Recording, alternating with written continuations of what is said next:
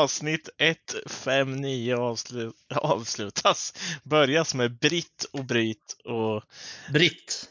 tjofaderittan Lambo och eh, det Britt-Marie. Britt-pop. Kom igen nu Britt-Marie, kör för fan! Britt Assombalonga. Det är en Oh. jävla fin spelare. Spelade inte han i Nottingham förut? Jo, det gjorde han. Ja. Britt. Eh, Jävla Med fint tanke namn på ändå. ingenting. Jävla underskattat namn. Det är väl inte så många som döper sina barn till Britt idag, men det borde vara så. Du, du får ju gå i bräschen för det. Britt Lindholm liksom. Du har ju nyss döpt, eller fått ge namn till ett barn så du hade din chans. Ja, men jag hade alldeles för svag karaktär för att få igenom mina val. Jag har faktiskt försökt, jag har ju säkert nämnt det i podden, men när Lionel döptes så fick Mikaela bestämma namnet, men sen fick jag bestämma mellannamnet. Så han är ju faktiskt döpt efter vårt kära lag. Eh, I alla fall staden den spelar i, så han heter ju Manchester i mellannamn. Eh, Men i de andra barnen har jag inte haft så mycket att säga till om, faktiskt. Var det efter valet av Manchester? Ja, du, du hade din chans där och det blev som det blev. Men jag la typ allt på rött liksom och fick igenom det. Det var min lilla, det var de pengarna jag hade kvar, eller i förtroende, kapital. Kanske hinner få ett till barn, man vet aldrig vad, vad livet eh, ger i framtiden. Jag är inte så jävla sugen just nu, tre barn det räcker fan länge alltså. Räcker länge. Alla, det, hoppas vi inte att det tar slut. Alltså, det, så är det. Och du ska väl ha ett fotbollslag när du är klar? Så du kan, kan växa upp nya spelare som kan spela i Valla och gå vidare till Värmboll. Manchester IF. Ja, det skulle fan vara någonting. Valla United. Bygga sig en liten svensk koloni i Manchester. Som spelar eh, fotboll och typ bandy. Starta en engelsk skola. Bara liksom så här undervisning om Manchester Uniteds Band. historia. Mm, precis. Och eh, Championship innan det blev Championship. Kurs på gymnasiet, så här fördjupningskurs. Champion, Championship 3. Den enda läraren som finns är Adam Stenberg. Mm. Och massa självutvalda som jag rent subjektivt tycker är bra för att de gillar Championship. Och ni är två Exakt. av dem. Det är lite oklart vem, det är liksom ingen utbildningsutslagning där. Jävligt det är bara, godtyckligt vem som får med. Ja, du går igång på Lee Tomlin. Ja, men du, det är, det är kul. arbetsintervju med dig, det spårar du. Ja, fy fan hörni. Ja. Nej, så, så, så är det med, med barn och så vidare. Jag, jag kan tänka mig att eh, jag har en fördom att ni båda kommer jobba för att era barn ska heta något med Manchester United i bakgrunden. Eh, det är min fördom. Stämmer det nog mer eller? Ja, det stämmer nu. Mm. Ja, det stämmer nog faktiskt rätt bra. Men jag vet inte om jag kommer lyckas. Det är en annan femma. Nej, men man måste ändå försöka. Det tycker man har skyldighet till. Ja, jag hade ju en given i Adnan Januzaj. Ja, just det. Eh, Att du skulle döpa ungen till Adnan då? ja, i andra namn kanske, eller första namn, det är ganska Ja. fint namn. Mm. Men ja, känns inte så aktuellt nu. Han ser, han ser mer ut som T-bag nu också så att det är inte så stor, inte så stor United-legend heller. Jag får jobba för att få till det till en liksom United-koppling på honom överhuvudtaget.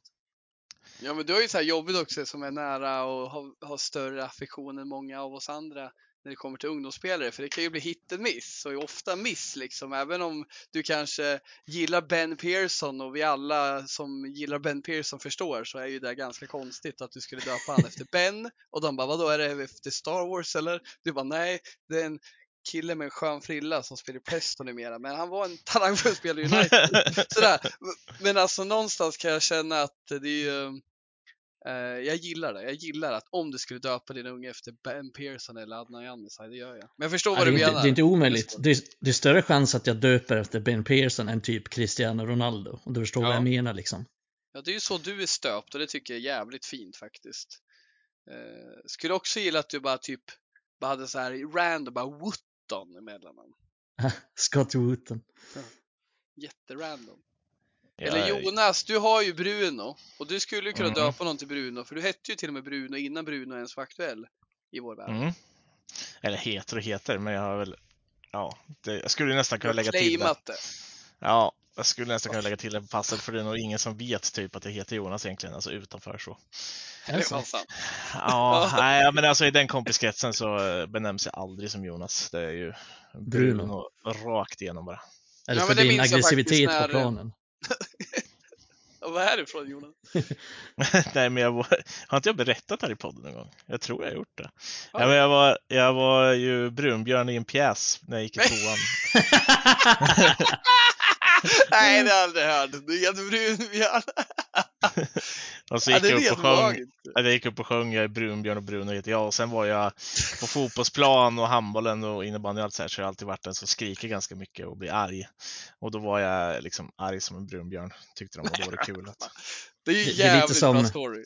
Det är lite ja. som en, en kille i Pajala som jag förvisso inte känner men som han var så jävla dålig på hockey så han började kallas för Gretzky. Mm. det är lite samma så här långsökta.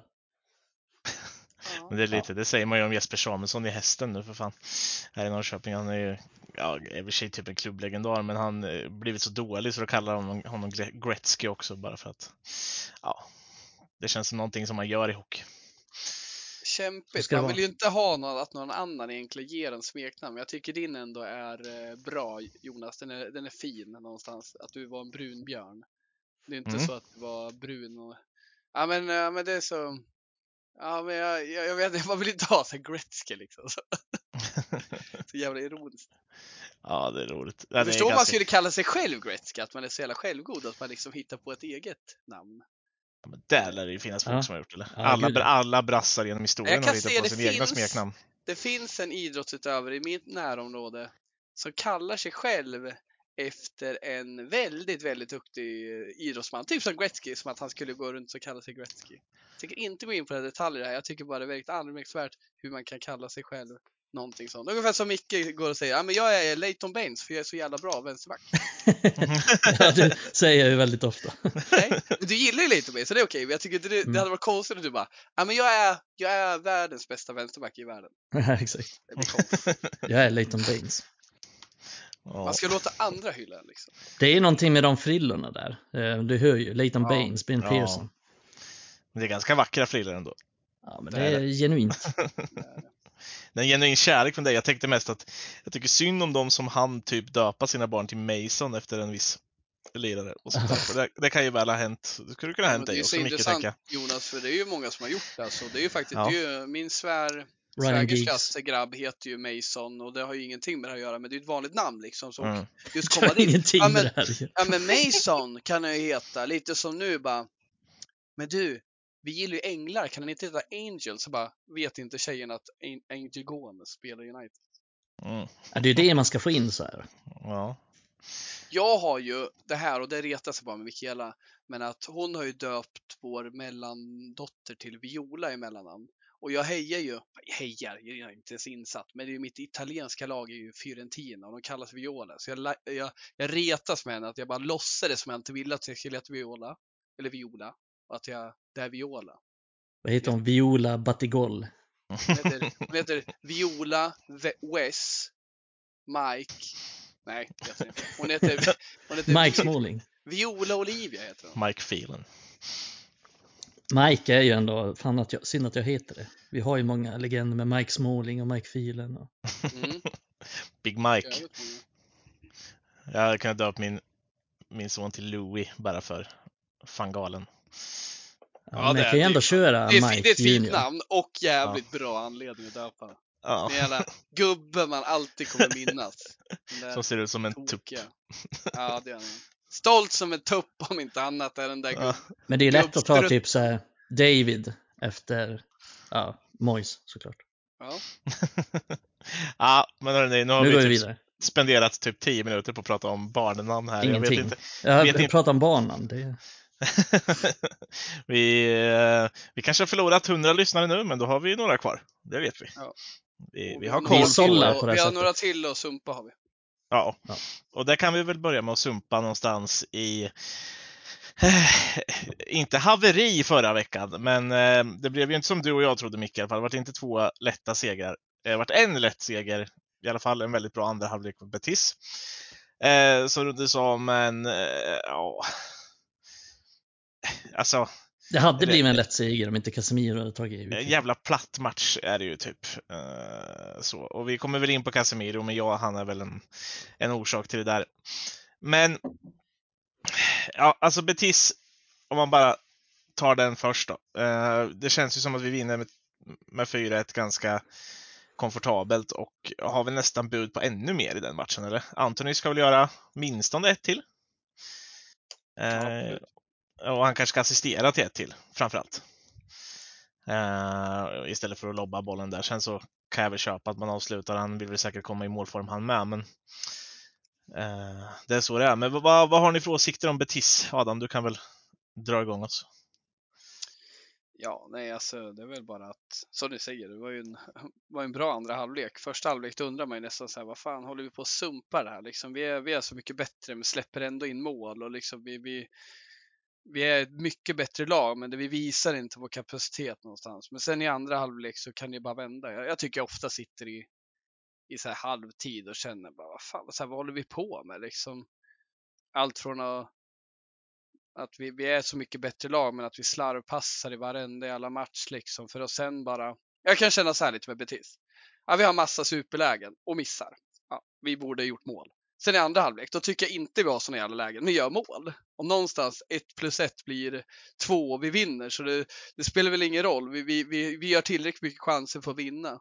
Men jag känner det bara med Betis. Alltså jag, det är väl en av många matcher nästan som vi, vi, vi är liksom ja, vi visar våra svagheter och styrka. Jag vet inte fan vad jag ska säga om den matchen. Det är som var 2000 veckor bort också.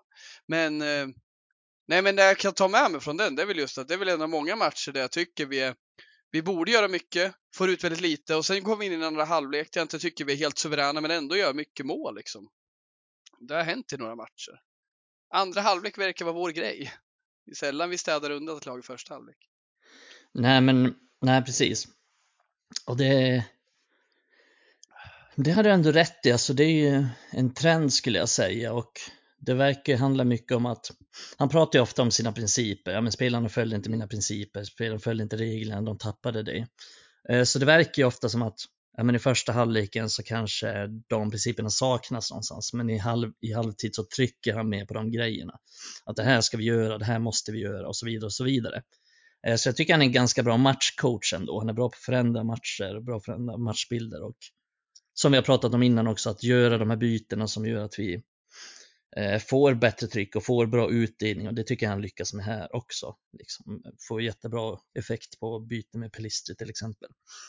Eh, nej men överlag så i den matchen så är det ju den andra halvleken där vi har ju, tror jag, vårt XG i den här matchen är 3,21 och vi har 25, 25 avslut totalt i hela matchen och 13 skott på mål så att vi skapar extremt mycket chanser, gör fyra mål och det känns nästan lite underkant. Det borde ha blivit ja, men åtminstone fem, sex.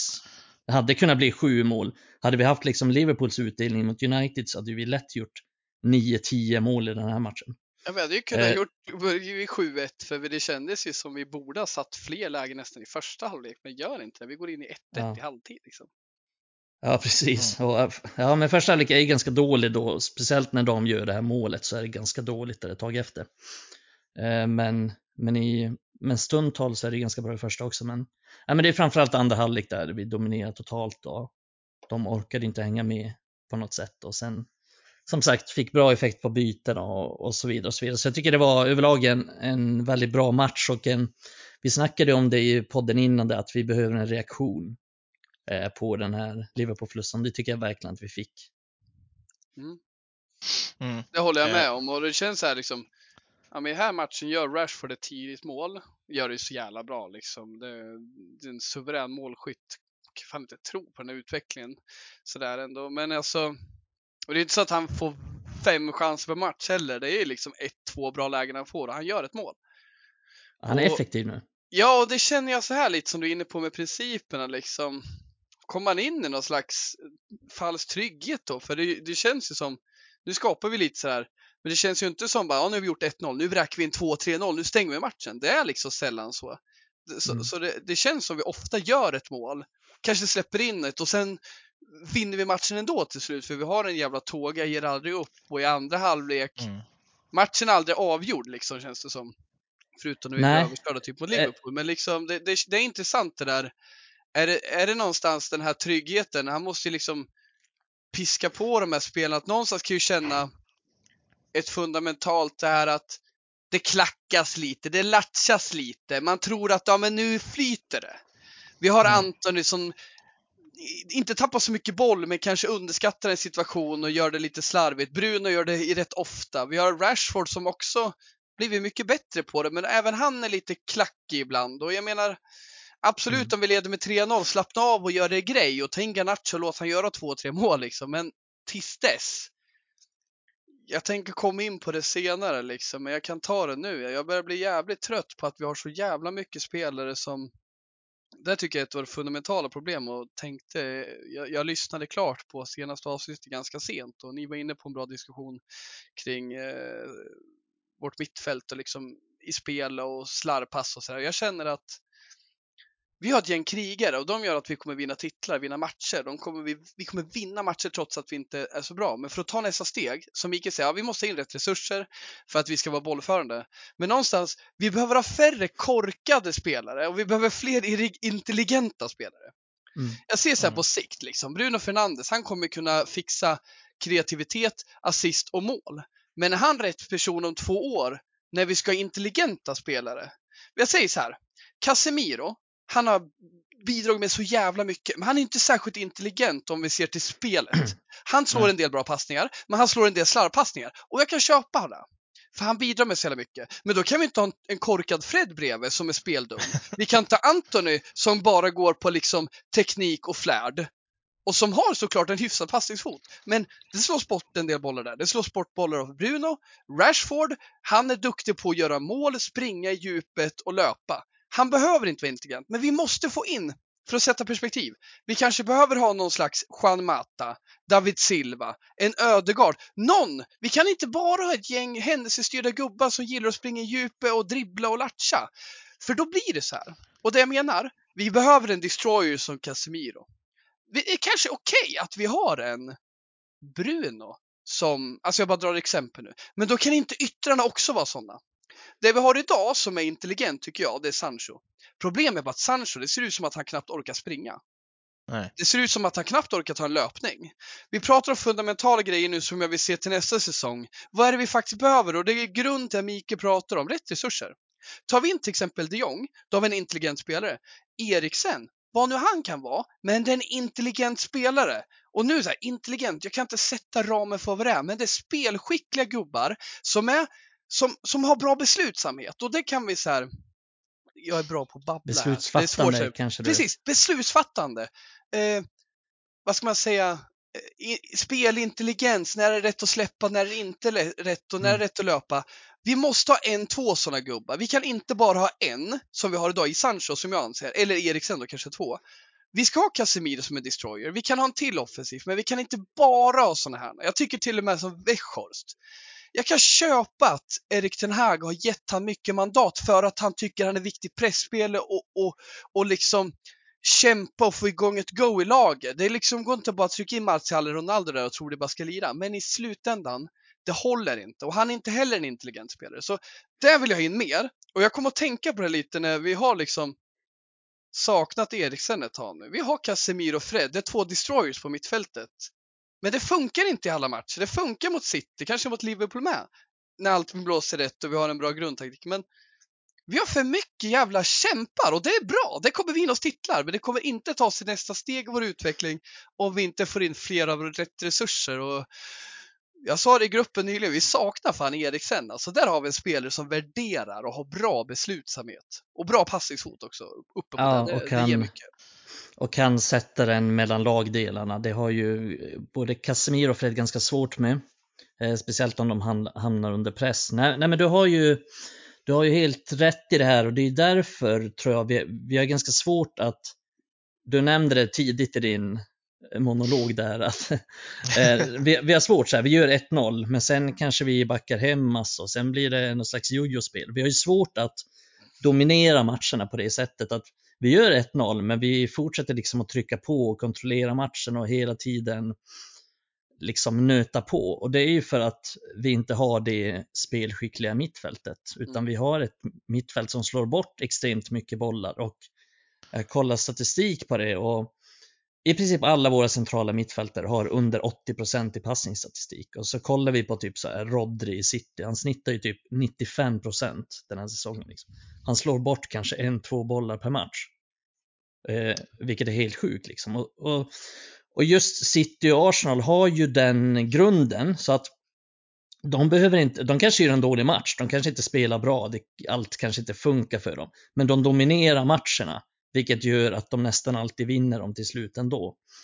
Eh, och Arsenal har ju liksom byggt om sitt lag, men de har ändå, alltså om vi, säger, om vi ser till Arsenal hur de har byggt sitt lag, så har de nästan alltid byggt sitt lag med passningsskickliga spelare. Så deras filosofi är ju inte så himla annorlunda jämfört med vad den alltid har varit. Utan de har alltid haft de här. De kan dra fram spelare som Xhaka till exempel. För han är en bra, relativt bra passningsspelare. Sen kanske de kan upp, uppgradera på honom på mittfältet där.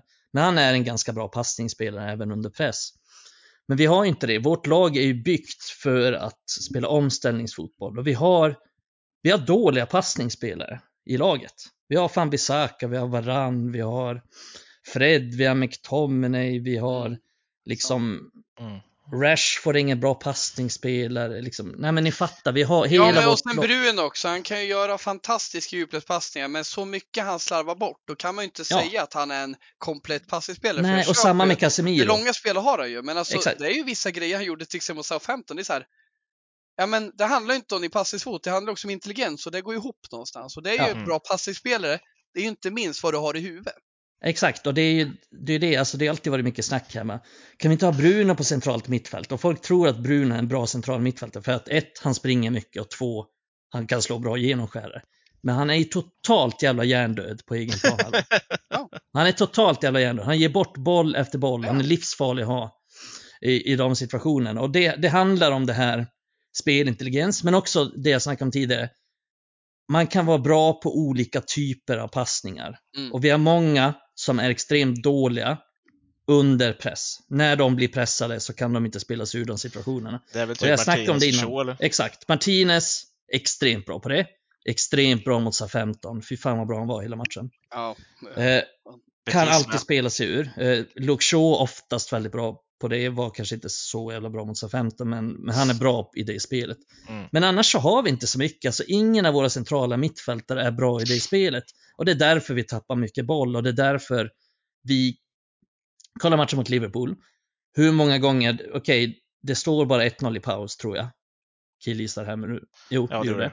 Men första liksom 30 minuterna i den matchen, vi gav bort bollen så jävla många gånger i uppspelsfasen för att de pressar oss. Och kolla matchen mot Leeds, samma sak där. Vi ger bort boll efter boll. Vi ger bort extremt många bollar nu mot SA-15, men det är ingen som minns det för att de lagen inte straffar oss. Folk minns det bara mot Liverpool för att Liverpool straffar oss.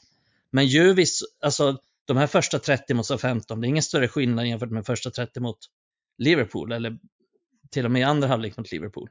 Det är ingen Mm. större skillnad. Det är bara att Liverpool är extremt mycket bättre och att Liverpool får jävligt bra utdelning på sina lägen. Men vi gör samma saker. Vi tappar bollar när vi blir lite pressade.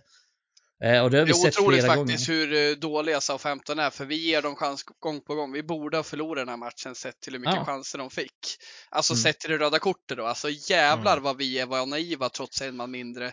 Och de kontrar, men de gjorde ju inget med det. Men Liverpool, som du är inne på, de har gjort fyra mål på deras chanser. I alla fall. Ja men exakt, och det är det som, för de har så jävla utdelning. och det är det jag Eh. menar, jag har ju snackat om det innan också, att folk är så jävla resultatstyrda. Typ att, nu tycker jag att United gör det hyfsat bra ändå. Eh, mot så 15, sen med 10 man.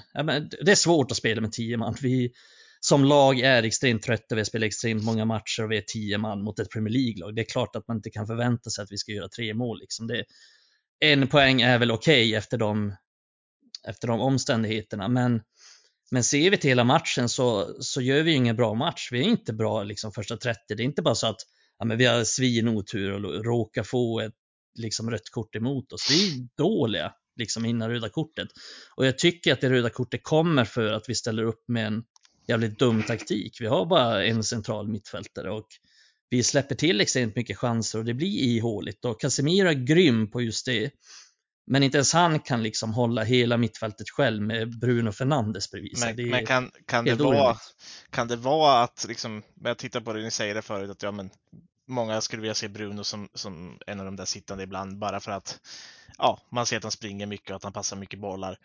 Men, men kan det vara så? Jag tror Ten Hag hade nog väldigt mycket velat haft Eriksen eller Sabitzer i den här matchen. Eh, och ställt upp bredvid Casemiro. Absolut. Vilket, vilket hade varit Absolut. bra. Och då är väl det här den näst bästa alternativet om ni förstår mig rätt i en match där han ser att vi kommer att ha mycket boll. Vi ska försöka så han provar det här. Ja, det blir lite som ett test och sen faller det ut som ett jävla magplask med tanke på att vi får ett rött kort och då tappar vår enda defensiva mittfältare egentligen. Ja, alltså jag, jag, ser, jag såg innan matchen, alltså jag fick jättekonstig känsla bara, det här kan aldrig gå bra. Men jag, jag är ju lite inne på det du säger nu Jonas, alltså, alltså det är ju en slags reaktion Erik Ten Hag vill se. Han har ju Fred tillgänglig. Men han, han känner ju liksom att, är det så liksom, som jag upplevt till exempel att Casemiro jag upplever att han har blivit en ännu sämre passiv spelare utan Eriksen på planen för han har ingen som slår de passningarna åt honom så han själv mm. får hela tiden ta passningarna när Fred är helt vimsig liksom. Och som Fred är och Fred kommer kunna vara det och det är okej okay i vissa matcher men inte så när man ska styra spelare och kommer bli ännu fler tappade bollar på, på, på, på egen planhalva. Men att jag undrar ju också så här varför väljer man aktivt att peta Fred? Jo men han är ju inte nöjd. Och han kanske vill ha någon bredvid som spelar men samtidigt jag tror han insåg det med. Alltså Bruno var överallt och ingenstans. Och jag gillar ju någonstans när Bruno får lite utrymme och kan slå en längre boll och sådär. Men det blev varken hackat eller malet. Han slog inga bollar, han ville ha den hela tiden. Men mm. man såg att det fanns ju ingen struktur liksom. Det var det väl någonstans. Bruno ska vara lite överallt, sen ska Casemiro rädda upp det. Hur fan? Ja, så skulle Sancho vara lite bra, överallt har, också. Men du har en bra poäng Mikael. Alltså det är ju en frukt av att vi har en väldigt märkligt upplägg. Att Casemiro får ju ligga efter hela tiden och han är inte liksom han är inte eh, gudabenådad så att han kan rädda allting. Han kan rädda mycket. Men det blev väldigt, jag fick jättedålig känsla för jag ser inte liksom, Bruno är inte strukturerad, han är händelsestyrd. Mm. Och Fred mm. är händelsestyrd, men han har ändå och Casemiro är händelsestyrd. erfarenhet av att stå som Alla är händelsestyrda. Ja, exakt. Så, så det kändes så här, men jag är inne på din, eh, din take där Jonas. Det är klart han försökte få till någonting. Alltså vi hade ju ändå Fred på bänken och sen håller jag med om att han hade absolut velat haft Eriksen. Det tror jag är hans första val att ha Eriksen och Casemiro i alla matcher om de är krya. Men sen Sabitzer tror jag också han hade tyckt att ja, men här har vi en bättre passningsfot och det kommer vara bättre mot Southampton och det kommer underlätta för Casemiro. Mm. Men en spelare det var som kan driva lite boll också. Väldigt märkligt upp. Lite så underskattas av 15 också. Jag tycker de är dåliga, men just så här centralt mittfält, det är ju inte där de kanske fallerar. Det är ju inte så att Nej. Lavia och uh, Ward Prowse är några dussinlirare. Exakt. Det är faktiskt Premier League-spelare. Så. Exakt. Så det, och sen kan alltså man vara... Bournemouth hade jag kunnat köpt. Ja, jag skulle ju säga det. Man kan vara dåliga på lite olika sätt. Jag tycker Vi har hittat att... Bournemouth som vårt nya exempel. jo, men jag, jag, tycker, exakt. Men jag tycker, det är ett bra exempel, för jag tycker mm. typ, men kollar vi spelmässigt liksom, då tycker jag Bournemouth och Nottingham Forest framförallt är extremt mycket sämre än nästan alla andra lag mm. i ligan. Eh, och, så att du har helt rätt i det. Vi, den här matchen med den här uppställningen så hade vi vunnit mot Nottingham och mot Bournemouth. Men kanske inte mot Sa-15. Mm. Eh, så det är, det är ju lite skillnad där, även om Bournemouth nu råkar ha lite mer poäng än Sa-15 och, och så vidare och så vidare. Så tycker jag inte att de är ett bättre lag rent spelmässigt. Och jag... Deras centrala mittfält är ju rent av bräckliga, så är det ju bara. Men ja, nej, men det, är, det är intressant det där som fan. Och, och det känns ju som Erik Ten Hag, nu kanske han gör det igen. Eh, nu blir det svårt, nu har han ju liksom en spelare avstängd länge. Men jag tror nog han insåg där också. Men det är väl som med mycket annat, han måste få suga på de här karamellerna för att känna, känna på dem liksom. Det är samma sig. som Eriksen och Fred när ja, vi precis. hade vårt haveri mot Brentford det kanske inte är så exakt att han trodde på det, men han är ju i en utvecklingsfas han vill testa det. Men sen har han bränt sig och sen eh, testar han igen. Han, ja, exakt. Eh, ja. jag kan säga så här, jag tycker inte det är en helt galen idé, men det var naivt. Det var väldigt naivt. Men det jag gillar också lite, som ni, vi var inne på förut om man jämför med City och Arsenal. De kör bollinnehavsriktad fotboll precis som oss. De har rätt resurser för ändamål och har kommit dit. Jag gillar ju ändå att Erik Ten Hag vill testa det här. Inte testa så här galna grejer som med Bruno i det här fallet. Det gillar jag inte faktiskt. Men att han ändå fullföljer sin idé och testar och mixtrar och det är ju inte den här säsongen vi ska slå gnistor på riktigt. Vinna en titel vi har gjort. Vi utvecklas. Men att eh, men att vi kommer nog behöva gå på lite sådana här miner med några. Jag, jag tror till exempel att AVB, det kommer vara så här ett tag nu att man bara, ja, det börjar liksom snackas om, ja, nu får AVB spela och absolut, han har ju varit bra. Det är klart han ska få spela då som alla andra. Men sen, det kommer ju komma till ett stadie där vi liksom släpper in två mål på bortre, bortre stolpen. Och så kommer alla säga, ja men han är usel. Men liksom så här, någonstans, han måste få testa på. Det kanske är rätt att peta Dalot nu för att han är rätt dålig form. Men liksom, jag tror det kommer komma såna grejer där han får inse. Och jag menar, det är väl fantastiskt om vi kommer till det att AVB kan vara en reserv den här säsongen och bidra. Vi trodde ju inte att han skulle få spela ett dugg. Men det finns grejer här som vi får, alltså jag tror till och med är bra att vi får göra bort oss med vissa grejer för att lära oss de här, om inte annat för Erik Ten Hag. Men återigen, jävligt naivt att sätta in Bruno på det här centrala mittfältet. Vad fan trodde man där? Det, ja. den, den är, du var väldigt irriterad på det här Mikael initialt. Jag både ja, jo, jag var, faktiskt redan innan matchen bra. så ifrågasatte jag det. Men det jag tror han det jag tror han ville göra var väl att liksom dominera matchen så pass mycket att den offensiven funkar. Liksom sätta in en tokoffensiv och liksom aldrig ge bort initiativet. Och han mm. kanske tänkt att SA-15 skulle sitta tillbaka lite mer än vad, de, än vad de gjorde. Men de var ju ganska offensiva ändå i sin press och så. Eh, och det tycker jag att de gör rätt i. Och uppenbarligen också sett till resultatet och hur matchen utvecklades. Men det, det är så man stör United genom att pressa pressa United liksom i backlinjen och på ett defensivt mittfält i vår uppspelsfas. Det är det bästa sättet att, att straffa oss. För att mm. man kan säga att ja, men vi har snackat i många år om att United är dåligt mot samlare försvar, men det stämmer ju inte riktigt längre. Vi, ja, det är klart att vi kan bli bättre i de situationerna, men är ja, det ett det lag som liksom är det ett lag som backar hem mot oss och bara ställer tio man, ja men vi gör oftast ett eller två mål ändå. Mm. Så att det är du har inget... bra poäng Mikael. Alltså får vi, leker vi tanken att SA-15 backar hem och är jättefega för de har kvar Ralf Rangnick tänkte jag, Ralf, Ralf Hatzenüttel bara vill tanka sig kvar i den här världen. Nu har de en pigg tränare med lite go som nyss har slagit bra lag och sådär. Mm. Men liksom att har vi Sancho till vänster, Anthony till höger och de liksom trycker ner. Det, liksom, det, det, det passar ju mer vår modell. Nu är det lite tvärtom. Sätt press på Bruno, han kommer chanspassa. Sätt press på Casemiro. Sätt press på på Sancho, han vill knappt löpa. Nej, Sancho är ett dåligt exempel i alla fall. Även fast jag tyckte han var dålig så liksom han, han är nästan bättre när han får press tycker jag. Men Bruno och Casemiro i det upplägget vi hade mot SA-15, det blir väldigt eh, känsligt om de eh, sätter hög press på dem. Och det gjorde de och vi slog bort jättemycket passningar. Ja, och sen blir det ju så också att eh, när vi väl får liksom den här utvisningen, då har vi en massa spelare på planen som inte passar i den matchplanen som kommer ja, att bli. herregud, vi hade ju typ Sancho. Vi hade bara Bruno som mittfältare där ett tag. Ja, vi hade Sancho och Bruno på typ 10 minuter. Ja, vi hade bara Bruno där ett tag. Det var just... Men det jag ska säga också, lägga till, för det låter så hårt att säga liksom det här med Bruno, men det är att det är en sak att ha Bruno och Casemiro på mittfältet, men sen har vi ett gäng liksom gegenpressers framför som bara jobbar över hela plan. Men vi har liksom Sancho en lyxlirare, vi har Rashford en lyxlirare, vi har Anthony som inte är en lyxlirare, men inte fan är lika grisig som han var för några månader sedan. Liksom, tror han att den här lingon ska funka? Alltså jag känner så här, fan alla andra positioner om du ska trycka in Bruno någon, någon specialroll, då måste de an ingen annan få klicka då, de andra rollerna.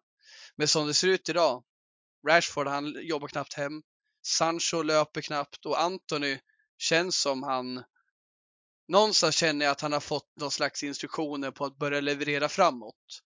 Mm. För han är inte alls lika bidragande defensivt. Inte att det är fel, men jag bara kan konstatera det att det var ju så jävla tydligt de första månaderna. Och det är inte konstigt heller, för han ska hålla. Och vi har snackat om det tidigare, är vi lite tröttkörda, vi kommer in på det senare Jonas, ska inte ta över den. Men vi kanske också ska se över då, möter vi SA-15 hemma, det är inte då man ska ge 150. Man ska bara hämta hem 1-0, vilket jag tror vi hade kunnat gjort om vi hade haft eh, kvar hunden på plan. Jag kallar honom hunden för han är ju som en galen hund. Vi måste tygla honom. Men eh, vad, vad, tycker ni där? Jag vill bara bryta in det med, med Casemiro. Tycker ni det är ett problem? Tycker ni han behöver förändra något? Egentligen Vem, Casemiro? inte. Ja. Alltså så här, om jag bara får ta min take på Casemiro. Jag, för det första, nu har vi inte pratat så mycket om det röda kortet, men ska jag ta min take bara på det, för det första, för det är väl lite det som gör att man kanske ska tygla honom då, eller att han ska ändra på sig. Jag tycker att det här är ganska hårt rött kort, framförallt med jämförelsevis med massa andra tacklingar. Tar vi bort att han träffar bollen så träffar han gräsmattan först, vilket gör att Ja, jag, jag tycker att det är hårt och i så fall tycker jag nästan att Walker Peters bensax på Garnacho som faktiskt leder till en skada ungefär är lika farlig. Um, någonstans där är min take på det. Casemiro blir lite utsåld i den här matchen, men ni pratar precis om det där att Rashford jobbar inte hem. Tittar vi i alla andra matcher, tittar man på Freds rörelsekarta så är han mycket ute till vänster för att hjälpa Shaw. Just för att Rashford inte jobbar hem. Rashford ligger mer som en forward.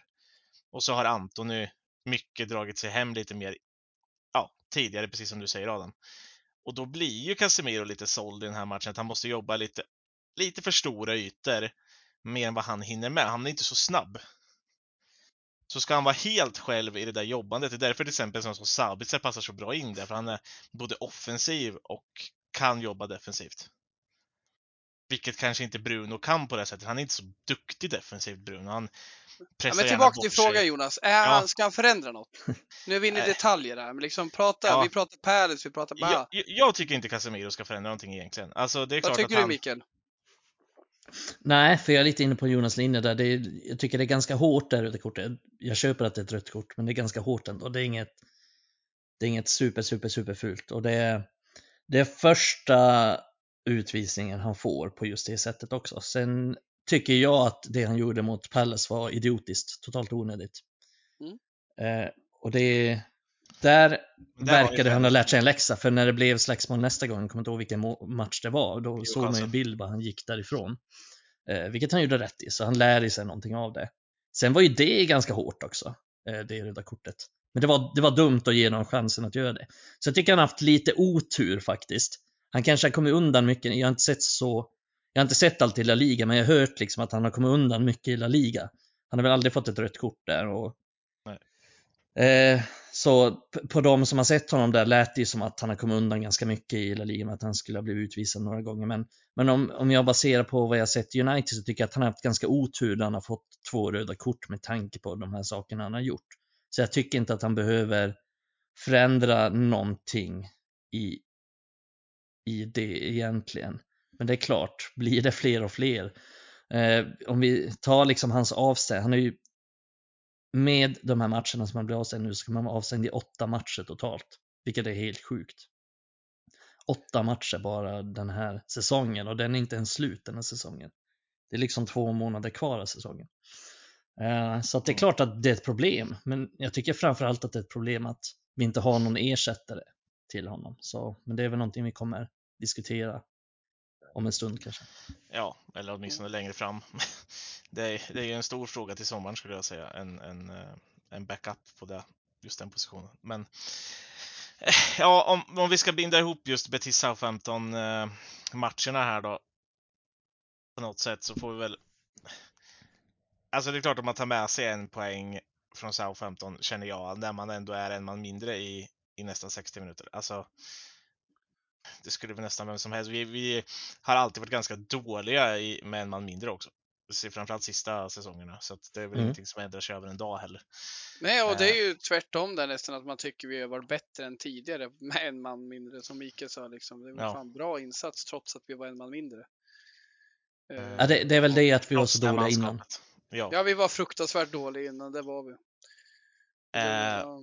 och, ja, en bra insats mot Betis som eh, jag tänker att vi kan ta med oss för den här diskussionen om mittfält och så. Det är ju någonting som fortsätter egentligen framåt här också. Vi har ju två matcher här nu i veckan eh, som kommer. Vi har Betis på torsdag igen, en retur eh, och vi har som sagt 4-1 med oss och sen har vi FA Cup kvartsfinalen mot Fulham på söndag och sen kommer väl ett för United väldigt påpassligt eh, landslagsuppehåll skulle jag säga eh, med tanke på diverse skador och annat. Men Absolut om vi, ja precis, men om vi bara tar den här först då, EL-matchen som kommer. Vi har Casemiro lär ju spela den matchen då eftersom han kommer missa fyra inhemska matcher, vilket påbörjas med full hem på söndag. Så att det finns ju ingen anledning att vila honom nu. Det kommer ett landslagsuppehåll, men på något sätt, vi har 4-1 mot Betis. Vi har Sabitzer skadad, vi har Eriksen borta. Eh, Casemiro lär ju spela. Men ska vi rotera mer i laget tycker ni? Eh, det, jag tänker det, det är ett landslagsuppehåll som kommer också, så de kommer ju få vila en del, men en del ska också iväg och spela även där. Eh, så att det är väldigt mycket, de ser ju tröttkörda ut. Mångt och mycket, i många tillfällen. Precis som du säger om Antoni. Ja, men han kanske är mer offensiv nu, för han behöver också få vila lite. Han har också varit skadedrabbad, till exempel. Lite tillbaka här till lite som vi har pratat sist jag var med. Att, mm. Jag känner väl att vi kan någonstans eh, eh, vila en del spelare eller inte. Det spelar nästan ingen roll. Jag tror vi kan få ihop det ändå. Nu är det ju sådär med mittfält är ju svårt, men som du säger Casemiro, han ska ju spela mot Betis. Och sen får vi ju spela det vi har mot fulla, men jag känner inte liksom att vi ska göra någon tokvilning nu. Vi har ju snart uppehåll och liksom vi, vi har vi, så, så jävla slutkörda är vi kanske inte. Men jag kan känna Rashford kan vi vila. Han kan sitta hela bänken hela matchen mot Betis. Men sen behöver ju, mm. sen kan han komma in om det är viktigt så, om det mot förmodan skulle vara. Men liksom vi har ju fördelen mot Betis att vi gjort, vi ligger tre mål plus. Jag tror vi kan eh, städa av den matchen. Tycker de var så jävla dåliga om jag var skvärlig. Sjukt besviken på, eller besviken, jag trodde, jag trodde ändå de hade någonting i sig men det, det hade väl ett hyfsat grundspel men det var inget som stack ut. Men alltså, jag, jag, känner väl inte att, det är väl Rashford som jag kan vara lite sådär orolig för. Är det någon mer? Ja, kanske Varann. Kan Maggan spela istället för Varann mot Betis? Spelar väl kanske Varann ingen är slut i landslaget så att... Ja, så han Vad sa du? Det... Nej men Varann, det skiter jag i. Alltså han måste vila ändå. Han är ju fan tokbräcklig, det vet ja, det måste han. Och det tycker jag fan att Erik Ten Hag har löst på ett bra sätt. Alltså det finns en sund plan där som den är stark att ta, att man inte bara, för, för vi kan ju säga att han är dålig på att rotera och han vill ha sitt lag, absolut, men han tar ändå sådana saker på allvar då. Men sen, eh, någon mer som behöver vila? Men Pelissi kanske kan få spela mot Betis? Absolut, det är väl en jättebra idé och det handlar ju också om att han ska få mer mandat och att Antoni kan väl få vila då liksom. Men jag känner väl inte att någon är på Malasha kan spela också, för så vet man aldrig med när hans baksida går. Helt plötsligt så står han där och hoppar på ett ben. Så det är liksom, det är väl det jag känner. Vad känner ni? Jag, jag tycker så här med, med rotationsfrågan. Ja, vi måste vila lite spelare, men det är inte så många. Jag tänker väl typ på Rafael Varan, Shaw och Rashford för att exakt de har de, en skadehistorik. Exakt de, exakt de tre jag tänker på också. Resterande har roterat ganska mycket. Det kanske inte sker alltså, det... vila huvudet lite så han kan börja rädda bollar igen. Ja, Nej, han var fan och... bra mot Southampton, det var Ja, man kan ja. inte klandra honom, men sen tycker jag lite, lite överdrivet att han var så bra. Liksom. Det ganska mycket standard han räddade. Ja, men det var ju bra att han stod mitt i målet när bollen kom mitt i målet där. Ja, vi missade tok. Fan vad, fan vad dåliga vi är ibland på inläggslägen alltså. Ja. I, inte där, men när vi släpper till det där, fy fan. Ja, ja nej, men jag håller väl med dig, alltså, om vi går tillbaka till den här rotationsfrågan. Det är egentligen bara Rashford, Varann, Eh, Shaw som är lite orolig för och det är de som är som har spelat extremt mycket och som mm. också då och då behöver vila. Jag har ju gett upp hoppet liksom kring Bruno Fernandes. Han är en jävla maskin, han bara kör. ja. är, han, han är aldrig skadad. Han är aldrig skadad heller så att Nej, jag tror inte Bruno blir bättre eller sämre för att han skulle få Nej. vila. Tvärtom, Nej. det är då bara kör på. Exakt. Och jag tror han blir mer irriterad av att sitta på bänken. Det, ja, det tyckte, jag tyckte det. det ger såg, ingenting. De få gångerna han satt under Solskjaer så stod det ut mer som att han satt och hoppade på bänken och de ville bara in och spela istället. Han blir ju lika arg när han blir utbytt när det står 5-1 som han blir när han uh, blir utbytt när det står 1-1. Alltså för att han vill ja, exakt. Spela.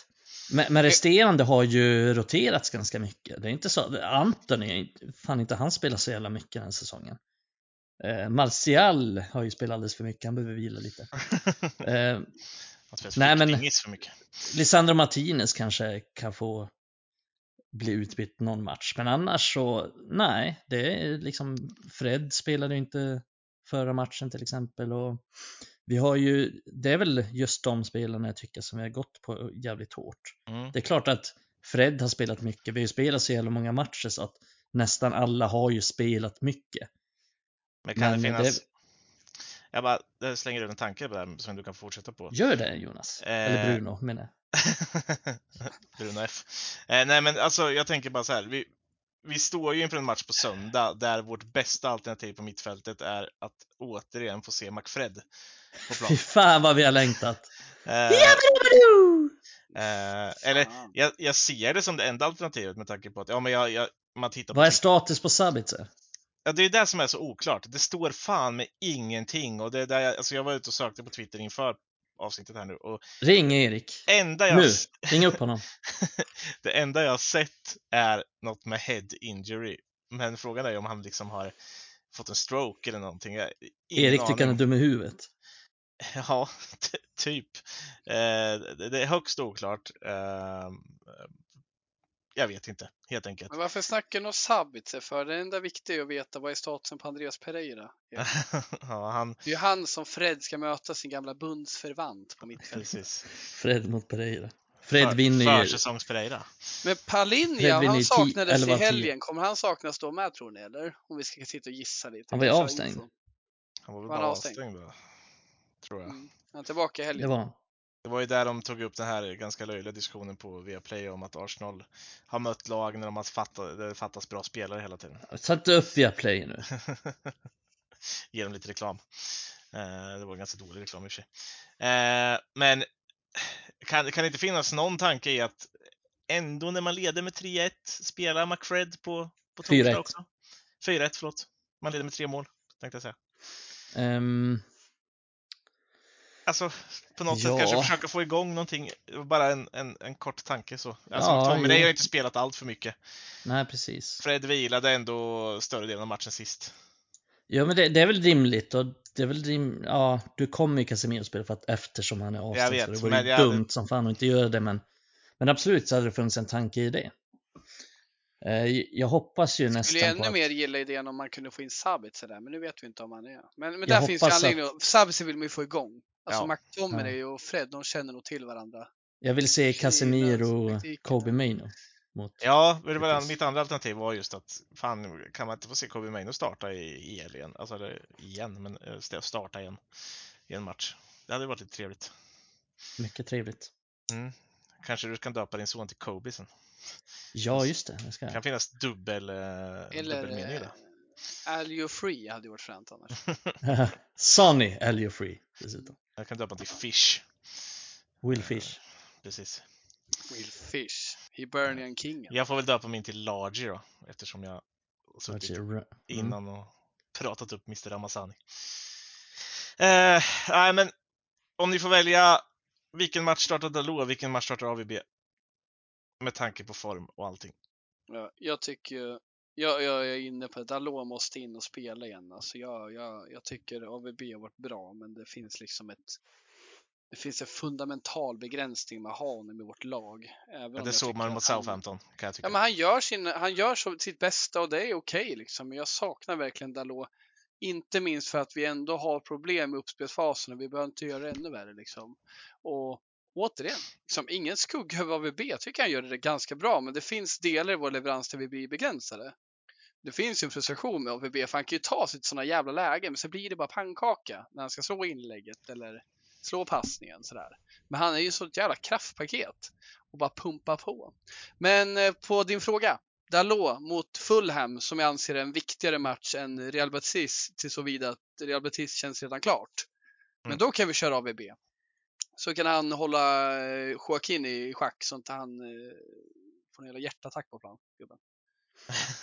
Ja, eh, Ten vad Hag sa väl om att hjärtattacker på plan. Det ska man inte skoja om i fotboll. Det händer ju Nej, det ska man inte. ofta. Superstjärna sluta skoja Adam, är du går över gränsen. väl en gammal censurera Stoke-spelare. det. Eller OPK. Behöver censurera det här. Och snackar vi gamla Stoke-spelare nu? Ja, Va? Stoke? Vem? Be- Betis vänsterytter är väl uh, gamla Stoke-spelaren. Eh, Beror på vem vänsterytter Vem är. då? han som assisterade till Perez sist. Vem fan är Perez? Jaha, Ja, han Jose, ja, Perez var han är som också gjorde gammal, mål. eh, gammal Leicester. Han är ju bara utlånad från Leicester tror jag. Vad Mm, fan är det du snackar om nu? Bruno? Ja, men vad heter han? Joselu eller Jesse Nej? Joanmi. Va? Joanmi? Juan, men ja, han! det? Han kom, ja just det. Nej, Ja, men det, nu. nej, det var inte han. Det var Joselu som Nej. var det. Det var sant. fan snackar du om? Han har varit Nej i, men det är Juan med att spela i Premier League på ja, han har spelat i Southampton däremot. Ja, det var så det Ja, var. men har de inte någon Blandar Jesse ihop eller dina Josse rödvita eller lag. Ja, jag blandar ihop dem. Joselo, han var anfallare ja. Ja. Eh, men jag visste att han har varit i Premier League. Johan Mi. Ja, vad duktig du är Bruno. Jag vet. Fan, måste du säga Bruno hela tiden? Jag måste typ... Det är ju enda forumet jag får kallas Jonas. Och Ja okej, bort. du vill det. Du egentligen vill du inte bli kallad Bruno, du vill bara bli... Ja, men det är lite formellt, Jonas. det är lite trevligt. Ja. jag Nej, kommer ihåg det Jonas när jag lärde känna dig första gången. jag- Och du, ja det var Bruno liksom. Bruno, Bruno, Bruno. Sen så här, fick vara redo för att det är Jonas. Man jag bara, vem fan är Jonas? vem fan är det? Jag. Jaha. Jaha, jag trodde det hette Bruno. Ja, många... Jävla, jävla eh, mäktigt namn om man skulle heta Bruno. Typ Bruno, Bruno Anderhage. Men Du Liksom. har ju, du har ju ehm, artisten i Norrköping, Bruno Mitsuganis.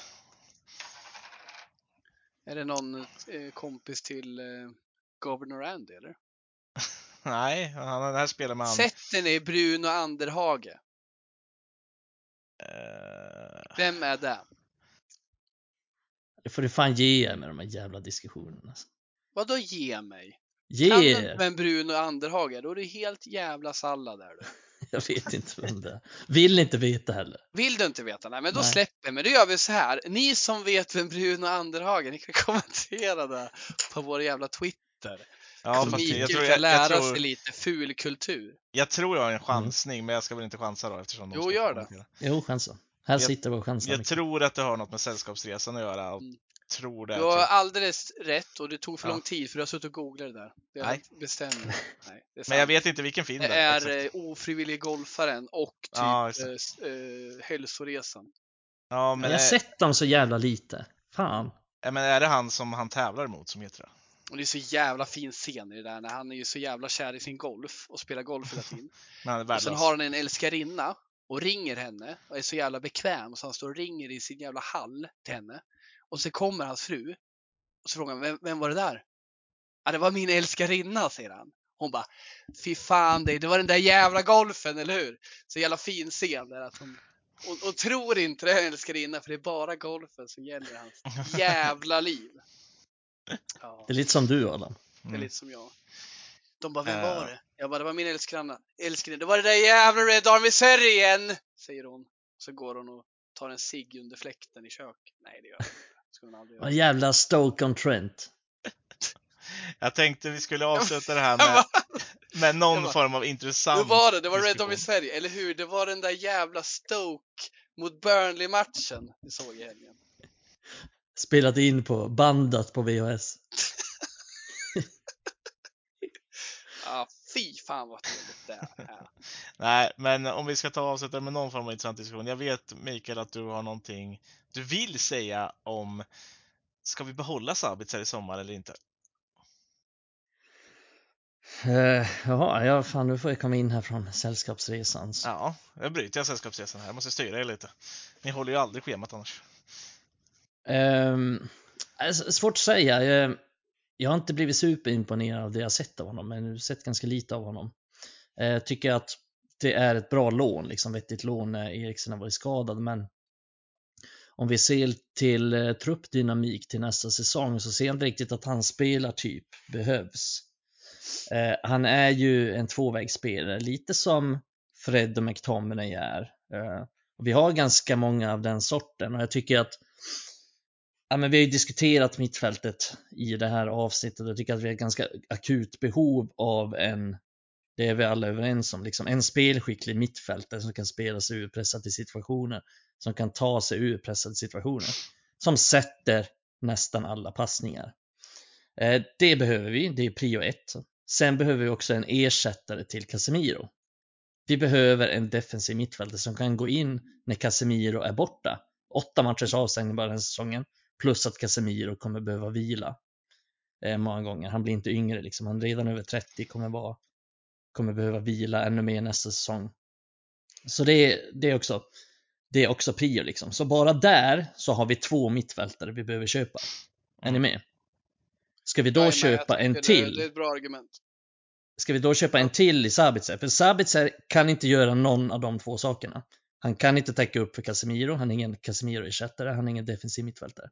Han kan inte heller vara den mittfältaren som är liksom som dominerar en match, som är spelförande, som klarar av att spela sig ur pressen, som klarar av att liksom göra sin gubbe precis utanför vårt eget straffområde som kan spela sig ur de situationerna. Det kan han inte heller. Sabitz är en bra spelare, men jag ser inte att det är den typen av spelare vi behöver köpa.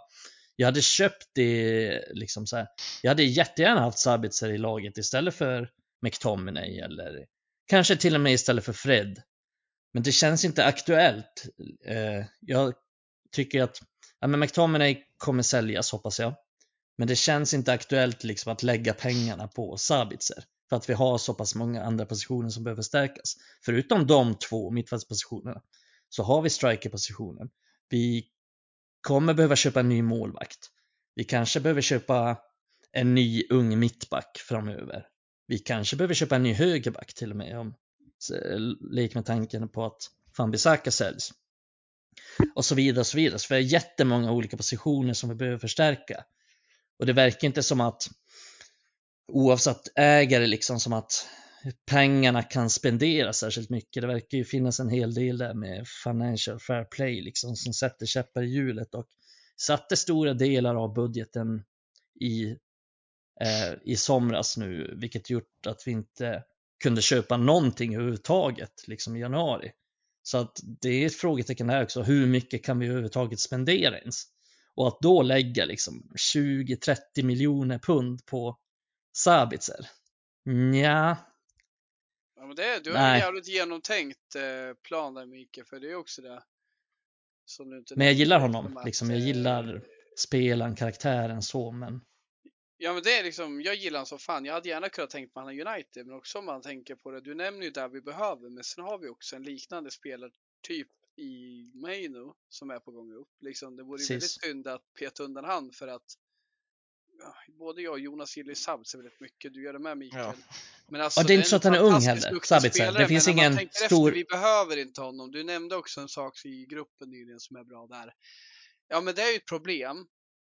Oavsett det finns ingen utvecklingspotential i honom heller. eller inte, att när vi petar Casemiro, eller när Casemiro inte spelar så har vi sånt fundamentalt problem. Jo, och så kommer vi fortsätta ha, så det är ju bra att veta vem ska vara vår eh, reserv liksom. Och, och sen också hur ska vi lösa det här fundamentala med att ha en spelare som faktiskt kan äga mittfältet och klara pressen. Maino vill vi också kunna slussa in. Vi kommer inte kunna göra det i den takt vi vill med, med, med Sabitzer. Så jag köper, jag köper det. Jag tycker det, du har bra argument där och det handlar också om att vi Tack. kommer förmodligen inte värva tio spelare i sommar. Nej. Men värvar Nej, hade vi, vi kunnat göra det, då hade vi kunnat köpa. och två mittfältare så är vi nöjda kanske.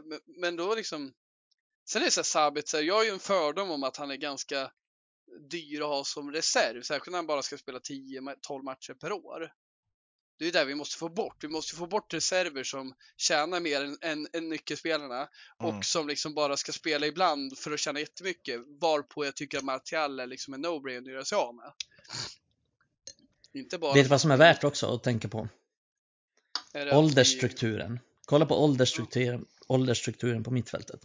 Casemiro över 30, Fred kommer vara över 30, Sabitzer kommer vara över 30, Eriksen över 30. Alla de över 30 och sen det är inte så att vi har Alltså vi har ganska många av våra bättre spelare som börjar nå den piken liksom i 30-årsåldern. Eh, varann eh, i den åldern, varann över 30 till och med. Eh, tror jag till nästa säsong. Han är väl 29 är nu, 29-30 så att Eh, Luke Shaw börjar komma upp i den åldern. Bruno Fernandes börjar komma upp i 30-årsåldern. Så att vi behöver ju tänka också på den här åldersstrukturen i de värvningar vi gör och det har vi gjort bra. Och jag tycker att alla värvningar vi har gjort har varit vettiga. Liksom både ur vad behöver vi i laget, men också åldersstrukturen i laget. Och vi måste fortsätta på den vägen. Och Sabitzer är ju liksom i 30-årsåldern också. Så det tycker jag också är ett starkt argument emot honom. Det finns ingen stor utvecklingspotential där. Han kanske har på den här liksom höga nivån kanske två år kvar i sig. Är det liksom värt att lägga de pengarna på honom då? Jag ser inte riktigt. Mm. Ja, jag köper vad du säger. Jag tänkte faktiskt att jag skulle gå in i den här diskussionen med att säga emot det lite för jag tycker att han, ja, hans kvaliteter passar in på ett sätt. Men som ni säger då, ja, lägger man på lönestruktur och åldersstruktur så, så finns det egentligen inte mycket vettigt i att värva honom. Nej, och det är lite det, synd. Det är en sund nyans du sätter. Ja, liksom. och Det är för- inte så och för det är lite synd. heller. Det är lättare när du är hatisk typ mot Sergio Romero för då, liksom, då känner man att du är på avdrift och då kan man sätta dit det med ja, det är det jävla överskattade Sergio Romero. Tror ni han är ordinarie i sitt jävla lag nu eller? Det är han säkert. Är han är tillbaka i Sampdoria eller? Och är... För fan vet jag, Nej, i Argentina eller någonting sånt. Uh, Han var i något italienskt jävla brödgäng. Uh, I Venezia eller? Nej just det, det är en pizzeria i Ja, nej men det var ju han Venezia han typ var. i Bocca eller någonting sånt där. Googla nu. Bocca, Bocca. Medan, Ja, men nej men han var i typ Venezia va? Han är i Boca Juniors. Ja men han hade ju svårt även där så att. Ja men han är så jävla bra. Sen platsade han inte i Venezia. Men det var ju under hans Det fallande trädet. När han var i sin peak. Då var han bra. Men det tycker inte du. Nej. Eh, och jag ska bara kolla här nu bara för att vad Romero har gjort. Han har spelat sju matcher 2023. Eh, Ja men den argentinska ligan. För. Boca Juniors. Det går för snabbt för honom i Serie A. Men Mikael, är han sämre än Emiliano Martinez? Ja, Martinez är ju jävligt överskattad. Fy fan vad överskattad den är. Fan vad du har, du, du har ju någon speciell relation till målvakter. Jag tror du har blivit Ja. riktigt sårad av en målvakt någon gång. Och, och Ja. därför har du så här, jag, menar, så här, jag har aldrig hört dig, jag har aldrig hört dig så här. Ja men det är som typ Jordan Pickford. I och för sig, en du har liksom med flaggan i topp försvarade är ändå den här jävla tjommen Aaron Ramsdale som jag avskyr. Han har ändå du haft ett gott öga till Mikael tidigare. Nu har inte du, jag tror du bara håller käften nu för att du vet att du hade rätt någonstans. Men jag och Melker var ju väldigt hårda mot honom. Jag tycker fortfarande han är ganska dassig. ja, ni sa att han var Men han totalt är inte, men han är inte en värdelös spelare precis som Precis som eh, Sergio Romero inte är en värdelös spelare. Men jag trodde nästan-. Jag tänkte på det i interna chatten att inte Mikael spydde galla över att Basuno gjorde sin bästa match för säsongen mot United. Vilket han faktiskt gjorde. Han räddade ju sitt lag ett par gånger ändå. Även Ja, om jag det var så kanske, trött på United så jag orkar inte ta upp även, även om jag faktiskt i efterhand har sett att det kanske borde varit straff till Rashford eh, på det där. Men är det att alla jävla målvakter är VM-bäst mot oss? Eller är det att de är det på Old Trafford? För jag har ju sådana vidriga minnen från typ Lee Grant och Tom Ja, det är ju mest Old Trafford och känns det. Ja. Ja, men det är så jävla bra insatser så man tror inte sina ögon. Ja, den Hur var det där med Manuel. Neuer när han gjorde typ 115 räddningar i Champions League semifinal? Var det också på Old Trafford eller var det i Ja, innan Darren Gibson fick hål på honom. Vilken jävla rackabajsare han drog till med. Fy fan, man känner bara när han fick bollen bara. Och han, man såg att han laddade skott. Han är lite som den jävla snubben i Mighty Ducks liksom när han Mm. ska ladda skott. Alla Det bara går far ju att vägen. argumentera för att han en gång i tiden hade världens bästa tillslag i världen. Ja, men han hann ju aldrig få iväg skottet. Det var det som Nej. var synd. Pendeln han- var som en jävla så här, det var som att vänta på att ett flygplan ska, ska lyfta i Norge när det är is på banan. Men alltså, kommer du ihåg hans mål mot. Hall? Han bara tog i så han sket på sig och den åkte upp i nättaket. Var det då? Helvete vilket skott han hade! 20, 29, vi roterade det var liksom, det. spelade bara Det ungdomarna. var det, det var 2009. det var, ja fy fan vilka minnen alltså. De har med sig hela Ja. livet de här jävla Ja, jag älskar ju, fan. alltså jag är ju så oförskämt jävla fascinerad över folk med bra tillslag. Och det är ju inte det här att du har ett jättefint Stuart. Downing-inlägg eller någonting. Det är just det här raka vristar, Thomas Hitzelsperger. Eller typ Pappa Boba Jopp. Inte Steven så jävla Reed. ren träff, men ja, Steven Reed. Och Andy Reed också. Där hade vi bra träffar. Ja, men han sköt inte så jävla hårt. Nej, bra han, fot. Hade, han hade a left foot like a wand eller vad de säger i England. Ja, Med- riktigt, ja, riktigt den Men, men det är kul med Darren Gibson.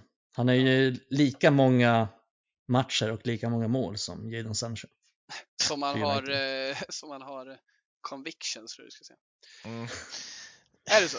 Prison Ja. FC. Eh, Bra ja, stats ändå. Ja, ja, det är det faktiskt för, för att vara Darren.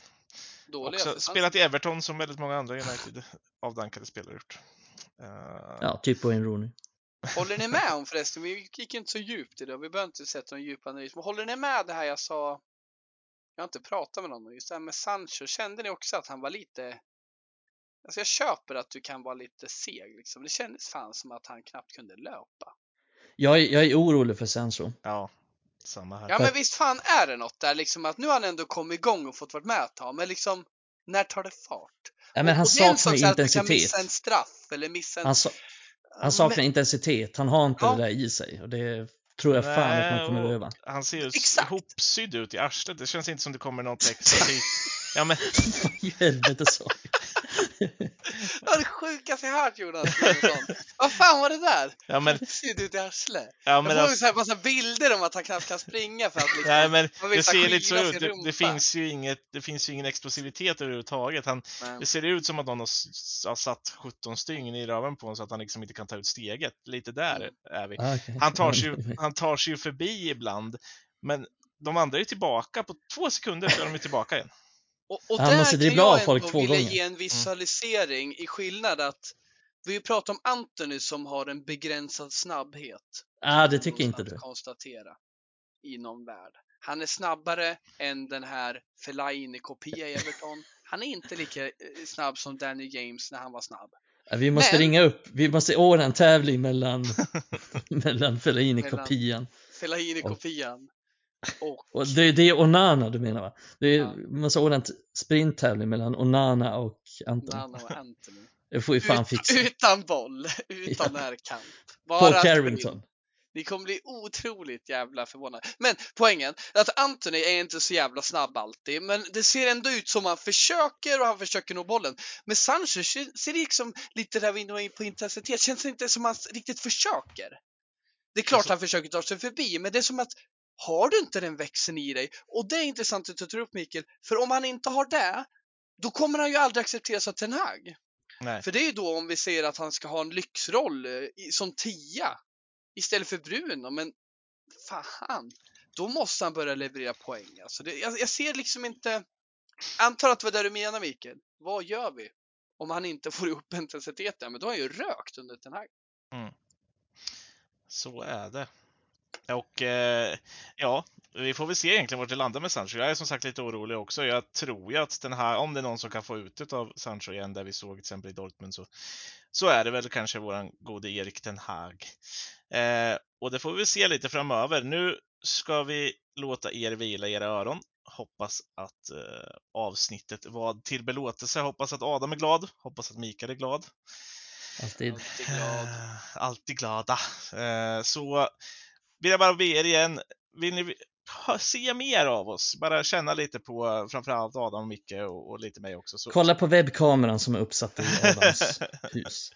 och eh, även eh, Känner ni att ni är ihopsydda i arslet men bara vill släppa lös och liksom Feel free att gå in på vår jävla Twitterkonto och Ja. hänga med oss. Red Army Sverige-podden. Och glöm inte följa Red Army Sverige när ni ändå är på väg också. Eh, där får ni läsa väldigt mycket annat intressant, framförallt faktabaserat och, och andra. In på Facebook också och läs kröniker och väldigt mycket annat, annat intressant som bara rör Manchester United. Det som är viktigt att veta, det står där, skulle jag säga. Eh, har ni någonting eh, ni önskar att vi annars ska ta upp eller så? Det är alltid välkommet att skriva till oss och det är bara att skicka ett meddelande på Twitter så ser vi om vi får med det kanske nästa avsnitt till och med. Eh, önskar alla en trevlig fortsatt vecka och att jag hoppas United får med sig två bra resultat här inne i eh, landslagsuppehållet så säger vi bye bye för idag. Bryt. Britt. Bryt. Bye.